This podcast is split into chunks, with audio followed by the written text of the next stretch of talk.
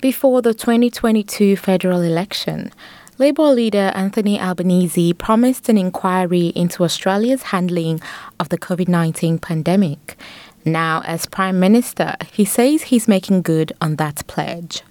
Given the enormous dislocation, the stress, the, of course, loss of life, the economic impact of the pandemic, it is appropriate uh, that uh, when we reached a certain period that we would have an inquiry. It's a commitment I made before the election, and one of the things that we've been doing is ticking off all those commitments uh, that we have made. The inquiry will last for 12 months and be led by a panel of three experts. Former New South Wales Department of Health Director General Robyn Kruk, Deakin University's Chair in Epidemiology, Professor Catherine Bennett, and health economist Dr. Angela Jackson.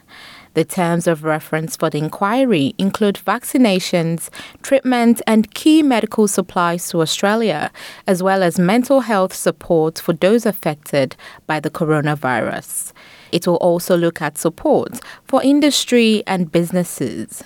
Health Minister Mark Butler says it's clear the impact of the pandemic is still being felt, which makes it the appropriate time to probe the national COVID response. We also said, though, that um, the response would take place after the worst period of the pandemic had receded. And we wouldn't uh, start an inquiry while our, our health systems, our governments were still focused on pandemic management.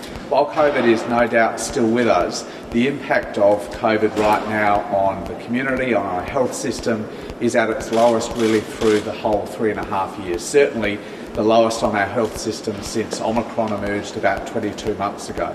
So we are, we are certain that now is the time to start this inquiry. The Public Health Association of Australia has welcomed the announcement. The body's chief executive, Terry Slevin, says Australia could learn some important lessons for the future. The COVID pandemic affected every Australian.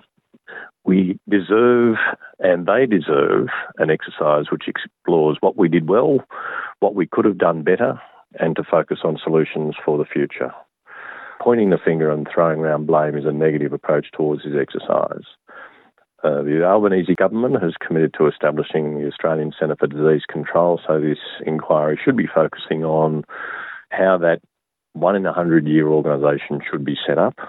It should be focusing on what its scope should be, how its independence can be established through good government governance, and uh, to ensure that it has proper resources to execute its responsibility. Professor Adrian Esterman is the chair of biostatistics and epidemiology at the University of South Australia. He says he hopes the inquiry will examine the need to clearly pass information onto and better engage with people from culturally and linguistically diverse communities. One of the big failings of several governments not to reach out to our migrant communities, those who don't speak good English. The messaging has been awful right throughout this pandemic, both from federal and state and territory governments. Um, in particular, the ability to talk to the local communities, the migrant communities, and then explain to them why we're doing certain things was totally missing. With the new uh, CDC that we're developing, what I'd like to see is um, people outposted into local communities to keep track on what's happening health wise and epidemic wise in local communities and to encourage them when, when uh, a new pandemic uh, or epidemic occurs. But the announcement has been criticized by the federal opposition, who say the government is not keeping their full promise and it's simply protecting Labor leaders who dominate at the state level.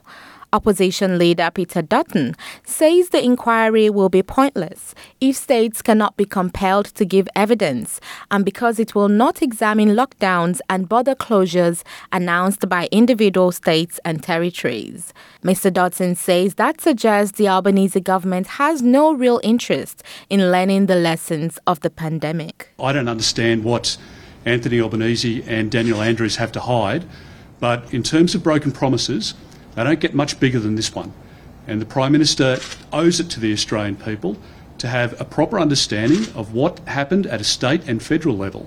If we don't learn the lessons of what happened during the course of COVID, good and bad, by every level of government, then how do we expect to go into the next pandemic not understanding what had happened in the previous one. It just doesn't make any sense. Victoria attracted most of the attention at the height of the pandemic for its COVID response, including border closures and lockdowns. Premier Daniel Andrews has denied the Prime Minister had potentially done him a favour with the terms of reference and has promised his government will cooperate fully with the inquiry. Omar Bello, SBS News.